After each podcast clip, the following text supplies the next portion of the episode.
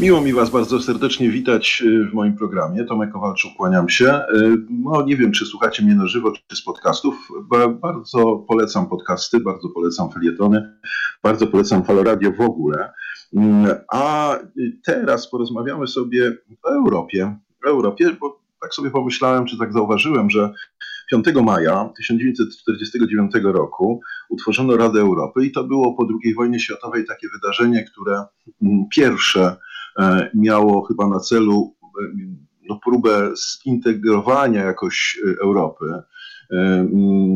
Państwa, narody europejskie po doświadczeniu II wojny światowej na różne sposoby uznały, że zacieśnienie kontaktów międzynarodowych, międzypaństwowych, między ludźmi po prostu, budowanie pomostów między ludźmi, bo to dotyczy, co warto powiedzieć, nie tylko, nie tylko sfery E, rządów, nie tylko sfery państwowej, nie tylko sfery traktatowej, ale przede wszystkim sfery kontaktów międzyludzkich, e, bo te kontakty pełne są fobii, pełne są stereotypów, e, pełne są szowinizmów i niestety to przeważa nad ciekawością, nad otwartością, nad chęcią poznania innych.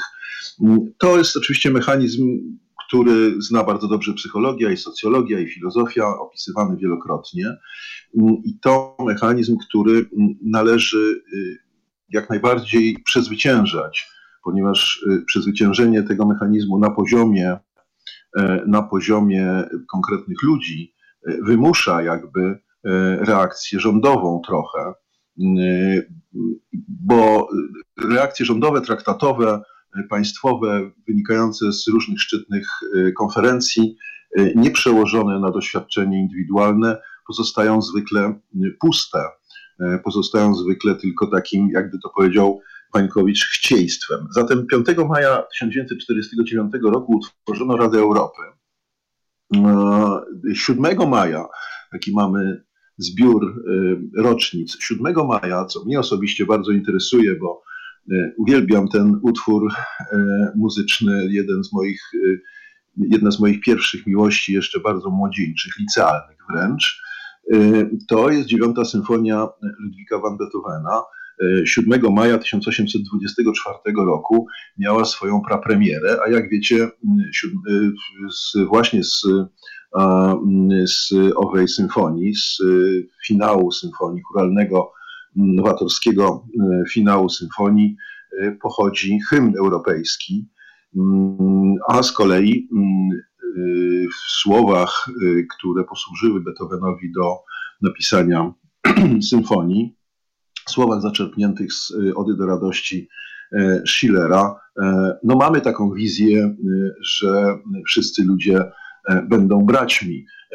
Wszyscy ludzie w Europie, wszyscy ludzie pewnie też na całym świecie. E, I to, to jest jakaś taka mm, wizja, która przecież nam e, gdzieś tam przyświeca i, e, no i chyba warto o nią, warto o nią walczyć, jednocześnie zachowując oczywiście, zachowując swoją tożsamość. Po tej mojej być może przydługiej preambule chciałbym bardzo serdecznie powitać moich dzisiejszych gości. E, są nimi przedstawiciele Centrum Edukacji Obywatelskiej, e, co już samo w sobie jest znaczące, bo to jest właśnie e, edukacja obywatelska, taka, która wydaje mi się do tego jest najbardziej, najbardziej predestynowana. Są z nami pani Weronika Rzeżutka i pan Michał Tragarz. Dzień dobry Państwu.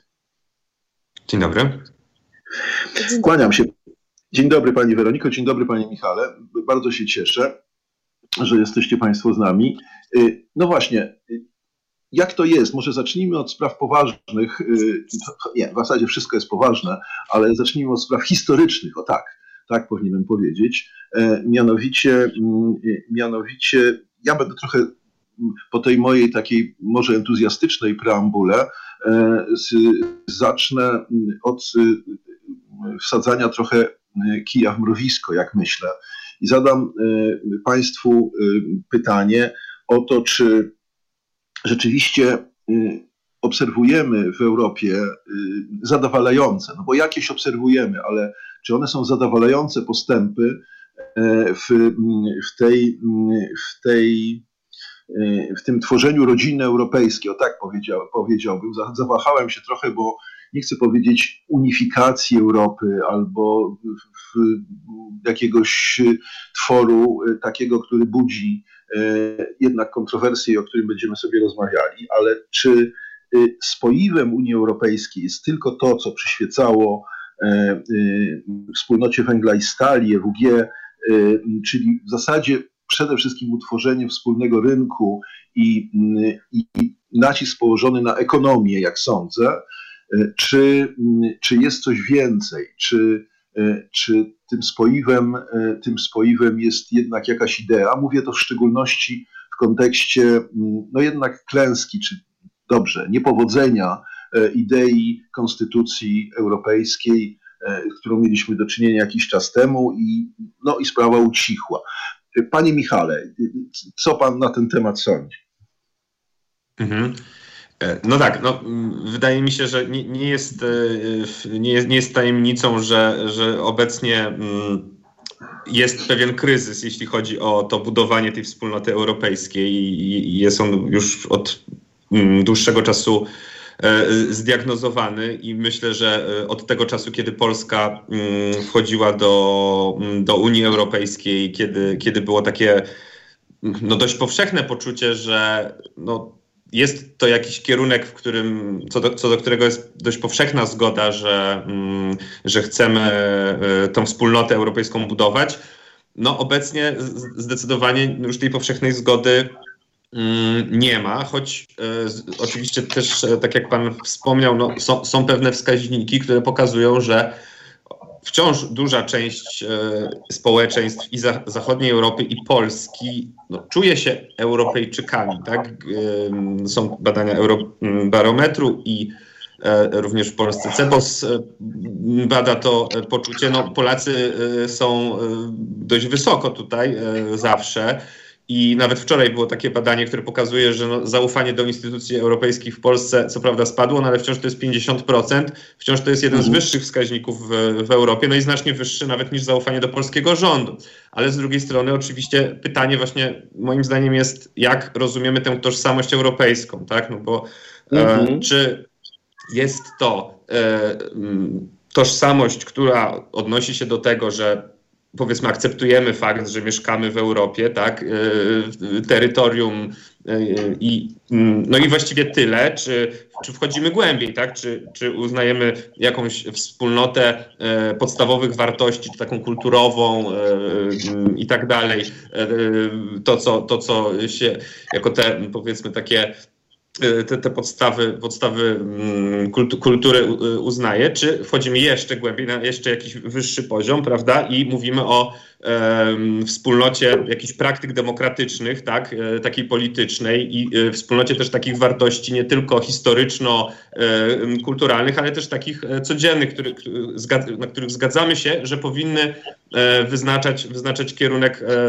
jaki, na, na, na poziomie czego, na, jak działają na przykład państwa. Tak? No, jeśli chodzi o ten najwyższy poziom, no to ja mam wątpliwości, czy e, na przykład w Polsce rzeczywiście jest zgoda na to, tak, że, że, mm. że jesteśmy Europejczykami właśnie w tym rozumieniu Europy e, jako wspólnoty, właśnie jakie, wspólne podejście do, do demokracji, tak, e, no bo tutaj, mm. czyli właściwie możemy powiedzieć, że umowa społeczna, tak, no czyli taka kategoria, która nam mówi o tym, że jako społeczeństwo zgadzamy się na pewne zasady, tak, jak będzie zorganizowane państwo, czy nasza właśnie wspólnota polityczna, no, yy, nie istnieje na poziomie, na poziomie europejskim, bo mm, część, część społeczeństw yy, w pewnym momencie stwierdziło, że jednak, yy, że jednak nie wszystkie te, te, te, wartości, które, które gdzieś stoją u, u podstaw Unii Europejskiej, mm, są dla, dla, nas tak samo ważne, prawda? I, i, I następuje pewna redefinicja tej umowy społecznej. E, I, jeśli pan pyta właśnie o konstytucję tak, no, e, e, europejską, no to moim zdaniem jest to taki warunek konieczny. Tak? Znaczy, żeby mówić o takim dokumencie jak konstytucja, musimy mieć zgodę na no właśnie tę umowę, mm, umowę społeczną, tak? Że, ale to, że właśnie wszyscy. Mhm. Ale to panie Michale, przepraszam, że się tak brutalnie Jasne. wtrącam. No to ile pamiętam, nie Polska była w pierwszym szeregu państw, które odrzucały konstytucję europejską. O ile pamiętam, na czele była Holandia, jeśli się nie mylę w tej chwili. No, w każdym razie nie bawmy się w to, czy na czele, czy nie na czele, ale w każdym tak. razie były, były państwa, które przed Polską podjęły te decyzje, chociaż w Polsce też było było głośno na ten temat. Poruszył Pan bardzo wiele tematów, bardzo ciekawych. Mianowicie mm, y, miałem takie skojarzenia związane po pierwsze z, rzeczywiście z pewną próbą e, mm, jednak postawienia znaku zapytania nad pojęciem Europy, bo z jednej strony mamy taką tradycję, którą można by wywodzić z Cesarstwa Rzymskiego e, mm, i później, tak? Polska przez, przez wiele lat była jednak y, poza, y, gdzieś na granicy e, Polski, Królestwa Polskiego, I Rzeczpospolitej i właśnie świata zachodniego, gdzieś była ta granica, y, której, której Polska była traktowana jednak tak jak, troszeczkę jak Rosja dzisiaj, czyli takim państwem na zewnątrz, takim państwem wschodnim, takim państwem, które z jednej strony, jak pamiętamy z opisów wjazdu poselstwa polskiego do Paryża, które epatowało bogactwem, ale z drugiej strony groźnym, e, barbarzyńskim e, i tak dalej, i tak dalej, prawda? Takim, które, które jednak poza ówczesnym pojmowaniem Europy było. Gdzieś to moim zdaniem tli się do dzisiaj. Nawet w czasie II wojny światowej mam wrażenie, że wojna niemiecko-francuska była kłótnią w rodzinie, a wojna niemiecko-polska, e, czy już na pewno rosyjska, była na zewnątrz. To, to tak rzucam już na boku, bym powiedział, ale to, to jest jedna rzecz ważna. E, mówił Pan o geografii. No właśnie, no to i o wspólnocie kulturowej, no to rozważamy e, przystąpienie do Unii Europejskiej Turcji. Jak Turcja się ma wobec, wobec tych kategorii, prawda? Kolejna sprawa i wreszcie, mm, tak już zaraz panu dam odpowiedzieć na wszystko. To, co bardzo ciekawe pan powiedział o umowie społecznej, bo tu oprócz demokracji jest jeszcze kategoria prawa, które też jest bardzo istotne i które, i które też nam troszeczkę zgrzyta, bym powiedział, delikatnie. E, bo no rzeczywiście myśmy przystępowali do Unii Europejskiej być może e, przede wszystkim jako do takiego tworu, które było naszym marzeniem o dobrobycie i wydawało nam się, że tak, tak mi się zdaje, e, e, nie wiem, może się mylę, e, takim marzeniem o, o, o tym, że będziemy mieli wreszcie wszystko to, co oni mają. Kolorowy świat, samochody, płyty, pieniądze, wyjazdy, no cokolwiek, ale nie myśleliśmy, nie myśleliśmy o tej wspólnocie wartości. Zarówno oni nie myśleli, jak i my nie myśleliśmy. To było moim zdaniem z, z obu stron. Co pan na ten temat sądzi, panie Michał? Też, też bardzo dużo, dużo wątków. Ja wiem, e... wiem. Tak, no, w, wydaje mi się, że, że znaczy, na pewno się zgodzę z tym, że właśnie mm, na, pe na, pewno też nie było konsensusu w społeczeństwach zachodnich, moim zdaniem, jeśli chodzi właśnie o tę wspólnotę, mm, wspólnotę wartości. Tak? E, rzeczywiście gdzieś, gdzieś ta geneza, znaczy, że, że, że ta wspólnota wartości zasadzała się być może e, na, na, na, poziomie sprzeciwu właśnie wobec e, totali, totalitaryzmom, tak, mm. sprzeciwu wobec II wojny światowej, no i jakby no, chęci, żeby to się nie powtórzyło, tak, no bo to, to, to, to, to gdzieś rzeczywiście było takim, e, tak. można powiedzieć, spoiwem, tak, na, na, na poziomie mhm. wartości, no ale rzeczywiście z jednej strony, no wiadomo, czas mija i no, osłabia się to doświadczenie, tak, no si siłą rzeczy już obecne pokolenie, no nie pamięta te, tego, a nawet jeszcze poprzednie pokolenie już tego nie, nie pamięta, więc no, jest ewidentna potrzeba znalezienia czegoś innego, tak? To znaczy mm, wie, więcej niż, niż tylko ta, e, to jedno doświadczenie historyczne, e, stosunkowo niedawne. No bo też właśnie to, co Pan wspomniał o tych jeszcze wcześniejszych doświadczeniach historycznych narodów europejskich, które oczywiście są jeszcze z, z bardzo e, właśnie na, na, na, na różnych no, płaszczyznach. No wydaje mi się, że E, oczywiście cesarstwo e, jak najbardziej było mm, jedną, jedną taką, taką płaszczyzną, no, ale my na pewno też mieliśmy, e, przynajmniej w części i oczywiście trochę słabsze takie doświadczenie, mówię o chociażby Austro, Austro-Węgrzech, prawda, gdzie jednak mhm. też przez te powiedzmy 200 lat udało się stworzyć jakąś wspólnotę tutaj na, na w tej takiej środkowej Europie. Ale, ale ty, ale tylko w jednej trzeciej, panie Michale, jeśli chodzi o Polskę. Tak, e, tak, tak, oczywiście, tak. Mhm. E, oczywiście. Tak, tak, ale słusznie. Więc, ale nie, bo chodziło mi o to, że no generalnie tych kawałków i tych kafelków jest, jest po prostu strasznie dużo, tak? I one się na siebie gdzieś tam, na, częściowo się na siebie nakładają, częściowo gdzieś e, e, nie.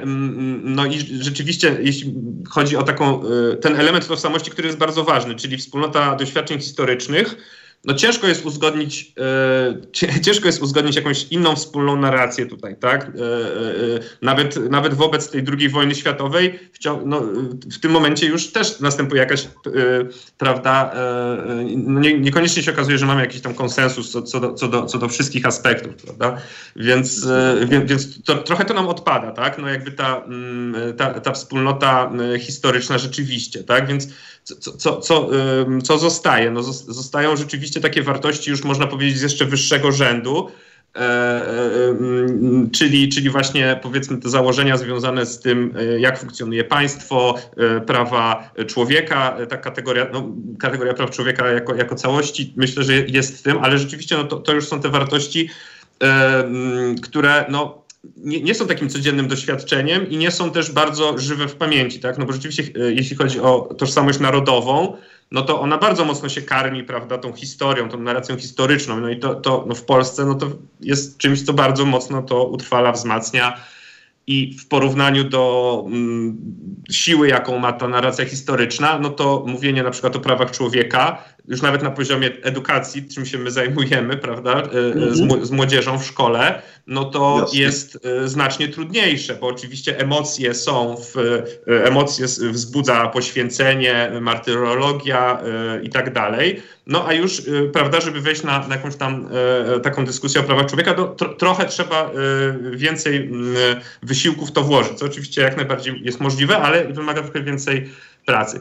E, no i te kwestie gospodarcze, o których Pan wspomniał, no to też moim zdaniem była pewna pułapka, tak? To znaczy mm, my, my w to weszliśmy i, i oczywiście to no, bez, nie jest, dysku, jest bez dyskusji by, by odnieśliśmy korzyści gospodarcze, ale wydaje mi się, że, że nie zostało wystarczająco właśnie dużo zrobione na tym etapie E, kiedy e, następowało rozszerzenie Unii Europejskiej, żeby rozmawiać właśnie o tych wartościach, tak? To znaczy, że rzeczywiście był ten przekaz bardzo mocny, warto wchodzić do Europy, bo będą pieniądze, prawda, będą inwestycje. E, to, to, to trafiało oczywiście do społeczeństwa, no bo, no bo chcieliśmy być tak bogaci, ale, ale gdzieś w momencie, kiedy nie było, jedno, nie, nie, nie było też pokazywania tego, że z czym to się wiąże, tak, że to nie jest tylko E, właśnie ta wspólnota gospodarcza, ale również jakaś wspólnota wartości, prawda? No i nastąpił pewien taki e, no, no backlash, o, o, opór e, społeczny, E, w momencie, kiedy no, okazało się, że e, część społeczeństwa poczuła, że e, wchodzimy w coś, na co się nie umawialiśmy właśnie, tak? Znaczy, że, mhm. że, że, że, ktoś nam próbuje coś narzucać, że ta Europa to, to właśnie ma te zasady, które no, nie są nasze, tak? I, i, i nam to narzuca.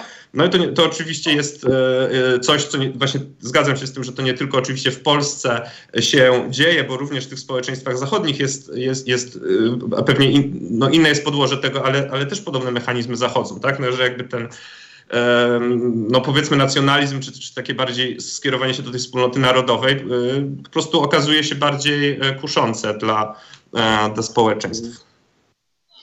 Y, może, y, może dajmy panu Michałowi lekko odsapnąć, zapytajmy panią Weronikę, która się z kolei pewnie nudzi, słuchając naszej rozmowy. E, mianowicie, no jeśli państwo rozmawiacie w szkołach z młodzieżą, to to jest bardzo interesujące, dlatego że, dlatego że ja sobie myślę, że no my jesteśmy obarczeni pewną tradycją. To, co pan Michał mówi o tym, że że nie widzieliśmy, czy nie przedyskutowaliśmy, i słusznie kilku pojęć. Nie przedyskutowaliśmy pojęć no właśnie praw człowieka, myślę, demokracji. Nie, kompletnie nie przedyskutowaliśmy pojęcia suwerenności, na którą się w tej chwili bardzo chętnie wszyscy powołują w sferze emocjonalnej. Jak rozumiemy suwerenność, jak jest możliwa suwerenność i tak dalej, i tak dalej. Ale też trzeba pamiętać o tym, że mm, że mm, no, jesteśmy w tej sferze pozaborczej. E, w zasadzie tradycji demokratycznych, e, można powiedzieć, nie mamy. Oprócz tego, o czym wspomniał pan Michał, czyli o tych tradycjach autonomii galicyjskiej, e, które rzeczywiście tutaj dawały nam jakieś, jakieś możliwości, czy dawały jakąś bazę, można by powiedzieć, do której można by się odwołać. I pani Weroniko, jak, jak pani rozmawia w szkołach z młodymi ludźmi, jak pani widzi, czy, czy, czy oni nadal traktują prawo e, przede wszystkim, bo to mnie bardzo interesuje, e, czy oni nadal traktują prawo jako coś narzuconego, e, najpierw przez zaborców, takiej tradycji najpierw zaborczej, a później komunistycznej, czy, czy traktują prawo tak jak śmiem twierdzić, powinno się traktować prawo, to znaczy pewną płaszczyznę współistnienia czy harmonii międzyludzkiej, e, którą sobie, na którą się właśnie umawiamy e, wzorem e, takich tradycji oświeceniowych. Umawiamy się i respektujemy jako no, zbiór przepisów, które nam pozwalają po prostu żyć ze sobą, a nie jako coś, co jest zagrożeniem. Ja wielokrotnie w moich programach z prawnikami na ten temat rozmawiałem, Y, właśnie, mm, że prawo jest tak u nas traktowane y, w pierwszym rzędzie jako coś, co nam zagraża, co nas ogranicza i co trzeba oszukać, co trzeba pominąć, co trzeba w jakiś sposób oszukać, tak? Bo czy, czy, taka przemiana istnieje, czy oni rozumieją to prawo w ten sposób, czy, czy, czy nadal tkwią w jakichś, w jakichś takich opresyjnych koncepcjach prawa? E, po pierwsze chciałam powiedzieć, że absolutnie się nie nudziłam, bo rozmowa jest jak najbardziej ciekawa. E, Cieszę się. to jest bardzo trudne pytanie, bo też e, na poziomie rozmów z młodzieżą takie zbadanie, czy, czy to jest właśnie prawo, to jest dla nich umowa społeczna, czy system opresyjny, to jest jeszcze trochę za wcześnie. To jest jakaś rozmowa trochę na innym poziomie, o właśnie odwołująca się bardziej do wartości, do własnych doświadczeń, E, do tego, co jest dla młodych ludzi ważne. I tutaj raczej można patrzeć na to optymistycznie, bo to jest w stosunku do tego, co mówił Michał i do tego podejścia właśnie historycznego, to dla młodych ludzi, dla młodzieży w szkole, to jest lekcja historii. Tutaj mm. mówimy o osobach, które urodziły się, y, o pokoleniu Z, które urodziło się po 95 roku. To jest pierwsze pokolenie, które po prostu nie pamięta Polski poza Unią Europejską, nie pamięta mm. tego doświadczenia komunizmu, nie pamięta tego, co było wcześniej nie brało udziału w podejmowaniu tej decyzji. Oni urodzili się w świecie, w którym po prostu w tej Unii Europejskiej e, są, są w tym świecie demokratycznym. Jest to dla nich całkowicie naturalne środowisko i takie bardziej e, nie, niepodważalne nawet można powiedzieć. Mm, dlatego y, tutaj badania pokazują, że właśnie wśród tego najmłodszego pokolenia, y, pokolenia właśnie między 95 rokiem a 2012, to jest obecnie 23% społeczeństwa naszego kraju, mm, oni czują się po prostu Europejczykami. To jest 60%, które deklaruje, że, że czuje się Europejczykiem, czuje się Europejką. I tutaj jest to bardzo wysoki poziom właśnie tego utożsamiania się z tymi wartościami europejskimi, bo y, przy badaniu tożsamości, w badaniu Młodzi w Europie Środkowej przeprowadzonym w 2020 roku przez Instytut Spraw Społecznych, e, ten wynik pokazał, że jest to tylko 10 pro, e, punktów procentowych mniej niż e, utożsamianie się właśnie narodowe z Polską, bo 70% młodych ludzi powiedziało, że czuje się Polką, Polakiem, a 60% właśnie, że Europejk, Europejką, Europejczykiem. I to pokazuje, że po prostu te wartości demokratyczne, to poszanowanie praw człowieka mm, nie jest już traktowane jako narzucony, yy, narzucona yy, jakaś, jakieś prawo, jakieś zasady, do których trzeba się dopasowywać, tylko po prostu właśnie jako rzeczywistość, w której mhm. ci młodzi ludzie dorastają i w, którą, w której chcą dorastać, bo mhm y, bo ta Unia Europejska dała im y, różne szanse ta umowa społeczna, którą teraz mamy, tych otwartych granic, szkolnictwo, wsparcie edukacji, e, po prostu jest też ważnym elementem ich doświadczenia, którego już sobie nie wyobrażają, że mogliby z tego zrezygnować. Tak, ja się z tym y, y, wszystkim zgadzam, co pani mówi i bardzo się cieszę, chociaż powiem pani, że mm, y, przeciwstawienie tego, czy się czujemy Polakiem, czy Europejczykiem, wydaje mi się trochę groźne, mówiąc najprościej, e, dlatego że jeżeli się kogoś nie wiem, jak te badania wyglądały, może mówię bzdury w tej chwili, ale, e, ale jeśli komuś każemy się e, decydować na to, czy napisać, czy jest Polakiem, czy Europejczykiem, e, no to ja bym miał z taką odpowiedzią kłopot, powiem szczerze, bo i na jedno, i na drugie nie, chciał... Absolutnie, absolutnie tak, to tak? nie jest wykluczające się. Można się przecież czuć i Polakiem, i Europejczykiem. To były Właśnie. badania, w których pytanie, z, jakimi, z jaką kategorią młodzi ludzie się utożsamiają. Były tam też e, odnośnie religii, czy utożsamiają się z religią, czy, czy właśnie z narodem, mm. czy z, z Europą i z, e, były tam podane jeszcze różne inne wartości i to nie miało zasady wykluczenia, że można z jednym albo z drugim. My teraz prowadzimy taki program I am European History i Fakty o migracjach na XXI wiek, gdzie właśnie tej tożsamości, samemu konstruktowi tożsamości poświęcamy bardzo dużo uwagi.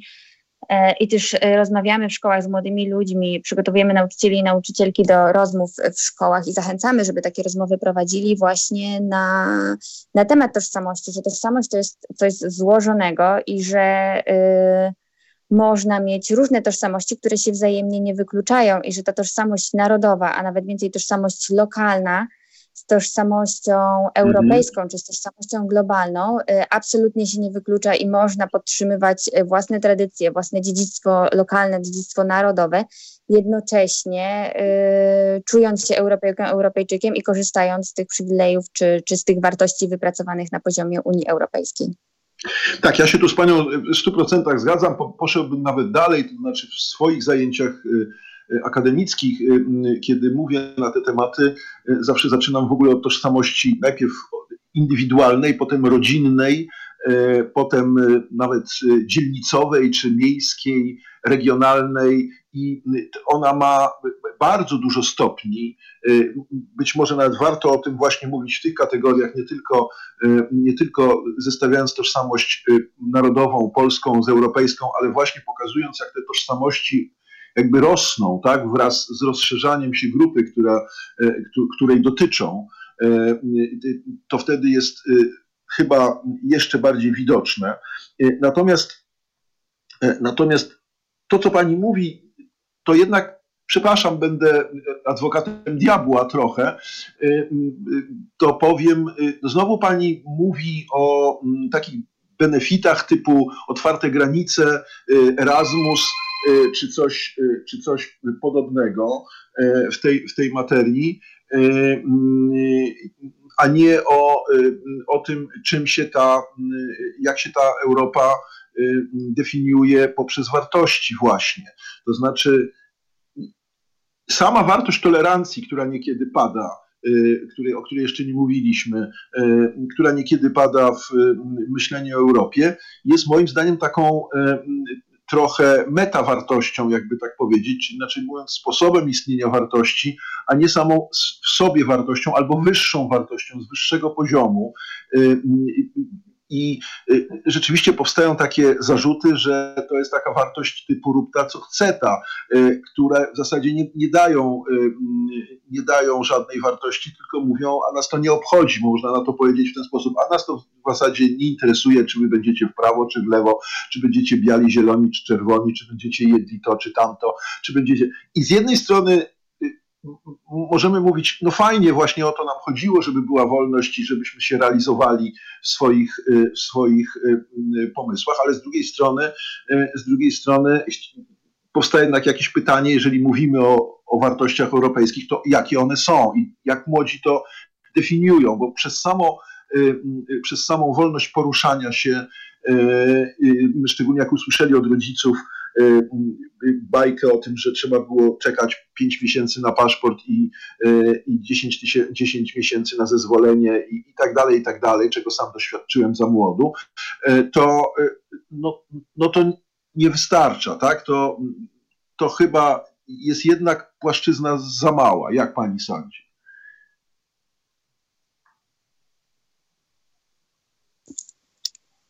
To są znowu bardzo trudne kwestie. Rzeczywiście tutaj może podejście takie i mówienie tylko o otwartych granicach i o korzyściach związanych z Erasmusem e, jest tutaj zdecydowanie zbyt e, powierzchowne. E, bo młodzi ludzie teraz mają w stosunku do Unii Europejskiej i do tych wartości taki stosunek, wydaje mi się, i tak wychodzi nam też z naszych badań które przeprowadziliśmy też w 2002 roku na temat podejścia świadomości do migracji, do zmiany klimatu, że młodzi ludzie do tych wartości mają taki stosunek, że um, są właśnie dla nich to poszanowanie praw człowieka, które jest taką, przynajmniej z mojego punktu widzenia, nadrzędną wartością i którą mm. też um, jakby wydaje mi się, że jest taką reprezentatywną na zewnątrz, poza Unią, y, wartością y, też filmie, który e, tworzył nasz partner Migration Matters, dr Nassim Majidi, która e, prowadzi, która bada migrację, mówiła, że to jest właśnie główny powód, dla którego migranci i migrantki przyjeżdżają do Europy, bo właśnie widzą w nas te poszanowanie praw człowieka.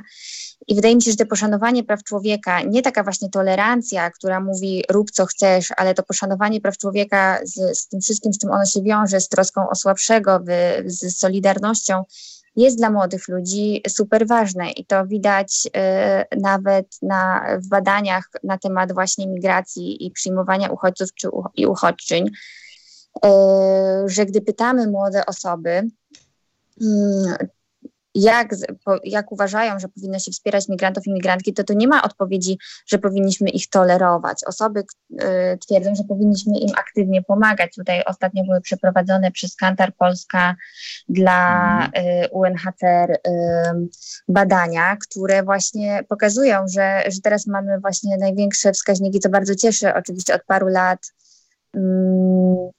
Mm, młodych osób i Pol, Polaków i Polek, którzy y, znowu wracają do tych wartości solidarności, ale przez takie i wskazują na konkretne działania, w których wyrażają się te wartości, to znaczy, że deklarują, że należy pomagać osobom, które uciekają przed wojną i prześladowaniem. Y, Jasne do takiej wspólnoty doświadczeń. 62% twierdzi, że powinniśmy ich przyjmować, bo sami byliśmy w podobnej sytuacji. E, mhm. I to pokazuje, że te wartości dla młodych ludzi nie są tylko na poziomie właśnie takim My chcemy być tolerancyjni, chcemy tylko tak powiedzieć, chcemy być wolni, ale chcemy właśnie je realizować aktywnie. I tutaj młodzi ludzie mają co do Unii Europejskiej też spore oczekiwania i spore zastrzeżenia. Dlatego też niektórzy mm -hmm. określają właśnie to najmłodsze pokolenie eurorealistami, czyli osobami, które być może nie mówią, chcemy wychodzić z Unii, Unia jest zła, ale wiemy, że Unia nie jest też idealna, musimy, że ona musi ewoluować, musi się rozwijać i że to jest też praca do wykonania dla nas. I właśnie dla młodych ludzi nie wystarczy im mówienie o wartościach tylko na takim poziomie właśnie e, bądźmy tolerancyjni, bądźmy wolni, ale dążą do tego, żeby te wartości, które są dla nich ważne, były konkretnie realizowane. I to jest dla nich na przykład e, realizacją tych wartości, o których tutaj cały czas rozmawiamy, jest dla nich na przykład dostęp do edukacji, który pokazują badania dla młodych ludzi, jest super ważny. To jest kwestia równości czyli już nie mówimy o równości na takim poziomie ogólnym jako hasło, które po prostu dobrze brzmi, ale wymagamy go konkretnie przez konkretne ustalenia. To jest też kwestia dotycząca zatrudnienia, bo młode pokolenie też ma ten, jest naznaczone trochę nie tylko tym kryzysem polityk migracyjnych, o którym wspomniałam, i tym podejściem do uchodźców, i tym realizowaniem solidarności, ale też właśnie tym kryzysem y, gospodarczym z 2008 roku, dlatego kwestie zatrudnienia i tej takiej stabilizacji czy wsparcia słabszych przez dawanie im dobrych warunków pracy, przez dawanie im jakiegoś wsparcia społecznego jest dla nich super ważne. I to, co teraz pojawia się wśród młodych ludzi, yy, bardzo ważny temat i bardzo ważne jakby oczekiwanie od Unii Europejskiej. Oczekują po prostu, że Unia Europejska będzie ich adwokatem w kwestii ochrony środowiska i klimatu, ponieważ ponad 70% młodych ludzi uważa, że to powinno być priorytetem dla tych działań i, yy, i widzą w Unii Europejskiej taką szansę na, na realizację tych, mm-hmm. tych potrzeb. Jasne. Yy, pani Weroniko, zaczynamy, zaczyna nam brakować czasu w naszej rozmowie. Napisaliście w swoich materiałach, że właśnie młodzi ludzie, tu mniej więcej zatytuję, obserwują inwestycje i nieskomplikowany cytat, obserwują inwestycje i, i, są zadowoleni z tego, że te inwestycje są, że są drogi, że są, e, że są zakłady pracy, że te tablice niebieskie z informacją, że dana inwestycja została zrealizowana dzięki wsparciu Unii Europejskiej w zasadzie są najczęściej spotykanym w tej chwili znakiem w polskiej rzeczywistości. Ale należy też powiedzieć o czymś drugim, tak? To znaczy, jednak mówicie o tym, że 60% y, ludzi od 16 do 29 y, to są mm, Europejczycy, ale, ale gdzie jest te 40%? Ja sobie tak myślę, mm, y, że oni nie tylko jednak obserwowali to, co się budowało, ale wiem to z rozmów osobistych, mówili też, przejęli taką narrację, która przecież też jest pożywką polityczną, czy była pożywką polityczną 6-7 y, lat temu przede wszystkim, y, mianowicie mm, y, to, że obserwowali na przykład upadek PGR-ów, upadek małych zakładów, które gdzieś zostały zniszczone, wykupione i zniszczone, upadek sieci PKS-ów, na których później, nie wiem, partia Razem na przykład budowała swój postulat odbudowy PKS-u i tak dalej, i tak dalej, można by mnożyć mnożyć, y, szczególnie jeśli chodzi właśnie o taki świat prowincjonalny, czy taki no, ten najważniejszy świat, y, bo y, jeśli mówię prowincjonalny, to nie chcę powiedzieć zły, tylko ten, który dominuje przecież w Polsce i tam, i tam to doświadczenie może być też inne, takie, że no, że zostało coś zniszczone, w którym pracował ojciec, dziadek, mama, tata, wujek, stryjek, a było bardzo dobre, e, a zostało zniszczone. E, gdzieś się nie utrzymało, gdzieś nie wytrzymało konkurencji i nikt im nikomu nie pomógł i tak dalej, i tak dalej. Czy i to też jest doświadczenie tych młodych ludzi, którzy słyszą te rozmowy y, y, w domu od rodziców, którzy wspominają i jednak jakoś determinują myślenie tych młodych. Jak to e, pani widzi?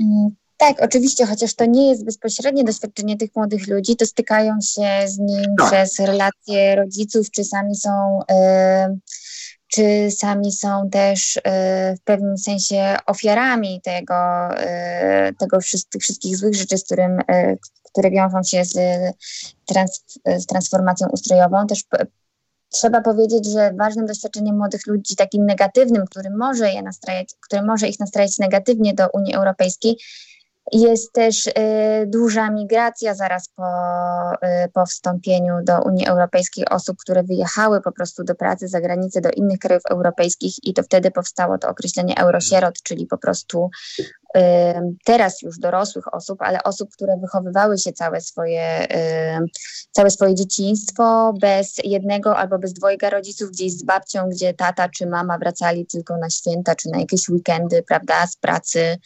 mm. z Niemiec, Irlandii. I to też jest bardzo duże doświadczenie, które powoduje, że niektórzy młodzi ludzie mają sceptyczne, e, sceptyczne nastawienie do Unii Europejskiej i mogą utożsamiać Unię Europejską jako taką antyrodzinną, prawda, bo, bo jednak e, ta Unia zabrała rodzica, rozbiła powiedzmy rodzinę. Mhm. E, więc jak najbardziej jest to, jest to trudny temat i jest to też duże wyzwanie e, dla, mm, no, dla nas jako edukatorów, e, mhm. bo, bo to są doświadczenia, o których trzeba rozmawiać i nie można ich wypierać, kiedy chcemy budować tę, tę, tę świadomość europejską i tę tożsamość, ale też Unia Europejska mam wrażenie, że jest bardzo świadoma tych wyzwań i że też stara się na nie e, w pewien sposób odpowiadać. Dlatego też e, na przykład mm, widać to poprzez programy, które przygotowuje i przez to, że stara się aktualnie włączać młodzież do konsultacji strategii europejskiej kierowanej do młodzieży. E, mhm. poprzez konsultacje społeczne, tak zwany zorganizowany dialog i jest to ja mam takie wrażenie, że jest to wyciągnięcie właśnie takiej ręki do tych młodych ludzi, y, aby ich głos też był słyszalny, co moim zdaniem jest bardzo, y, no, jest dużą korzyścią prostu tak. Mhm. słuchać tych młodych ludzi, o których przecież decydujemy i, i których los kształtujemy, więc y, na pewno jest to duże wyzwanie. Mm, na które zarówno my, nauczyciele w szkołach, tak tutaj na poziomie narodowym, ale też właśnie Unia Europejska szuka, szuka rozwiązań, żeby tych młodych ludzi, żeby po prostu odpowiadać na ich potrzeby i też na ich obawy. Mhm. Mhm. Jeśli można jeszcze... Tak. Y, tak, no, y, bo, znaczy, bo myślę, że, że, że tu jeszcze, jeszcze warto, warto też dodać, że um, współcześnie młodzi ludzie mają tak naprawdę e, dużo wspólnot do wyboru, tak? To znaczy, że ta tożsamość jest mm. oczywiście jest konstruktem społecznym, tak, ale no dzisiaj jest, jest to do szczególnego stopnia doprowadzone, prawda, że jakby tych zbiorowości, tych wspólnot, w jakich funkcjonujemy, no, ka każdy może sobie tak naprawdę wybrać, tak? No i, i to też widać po, e, e, mm, po, po, badaniach młodych ludzi, że, że, że oni właśnie identyfikują się z różnymi grupami, które są oczywiście jeszcze bardziej efemeryczne, jeszcze, jeszcze mniej określone niż, niż wspólnota europejska, ale są z różnych powodów też dla nich ważne. I, i to, to, to jest jeszcze jakiś aspekt, o którym myślę należy pamiętać, tak, że rzeczywiście Jasne. jest, ta jest, jest konkurencja tutaj.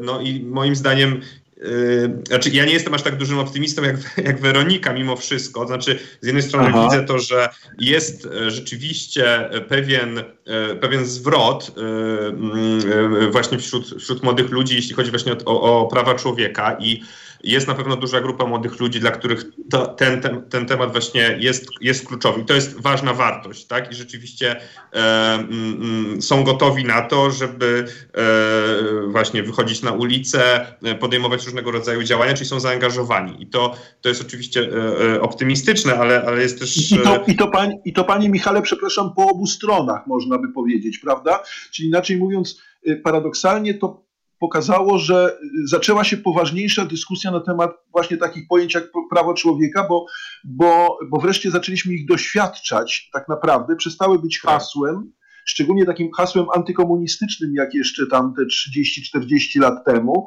y, y, y, a zaczęły być realne i teraz spolaryzowały trochę tę młodzież, prawda?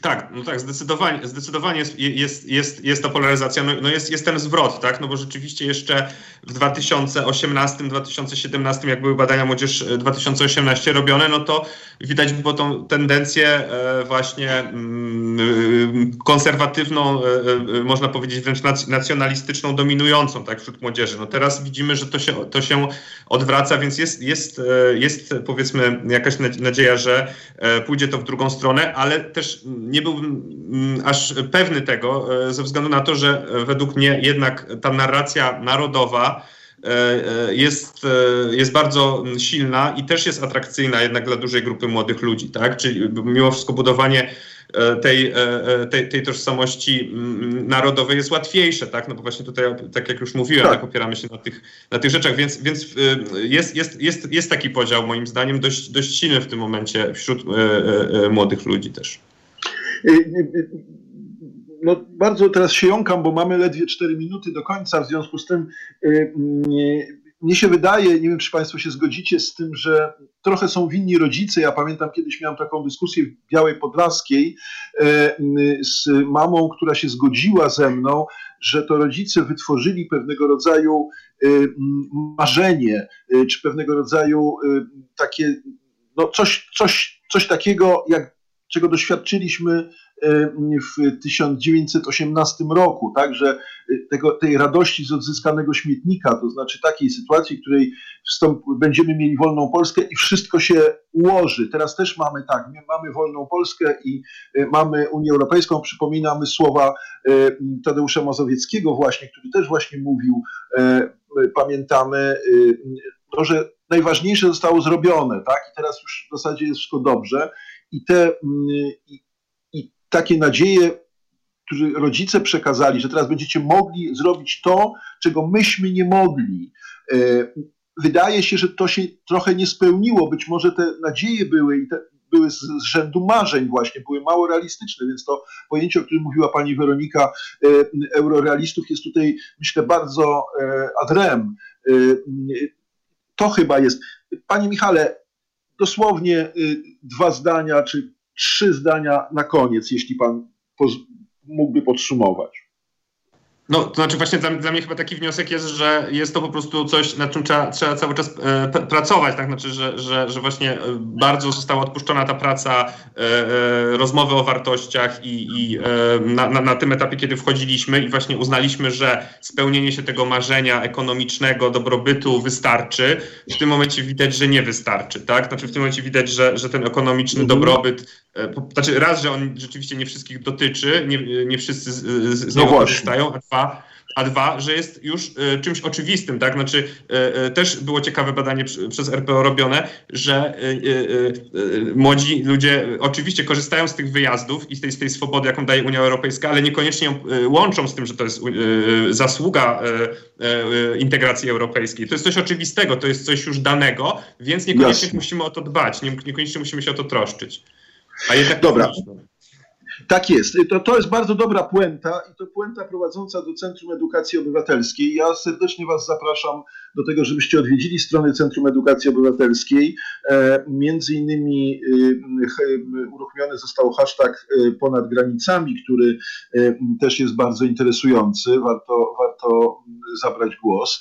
E, rzeczywiście życzę Wam e, no, dużo sukcesów w tym procesie edukacyjnym, bo E, to jest istotne i takiej e, przede wszystkim rzeczywiście realistycznej dyskusji, e, takiej, która nie jest sloganowa i poprawna politycznie, tylko taka, która rzeczywiście odważa się mówić o ważnych i trudnych problemach i te, tym, co jest do przezwyciężenia.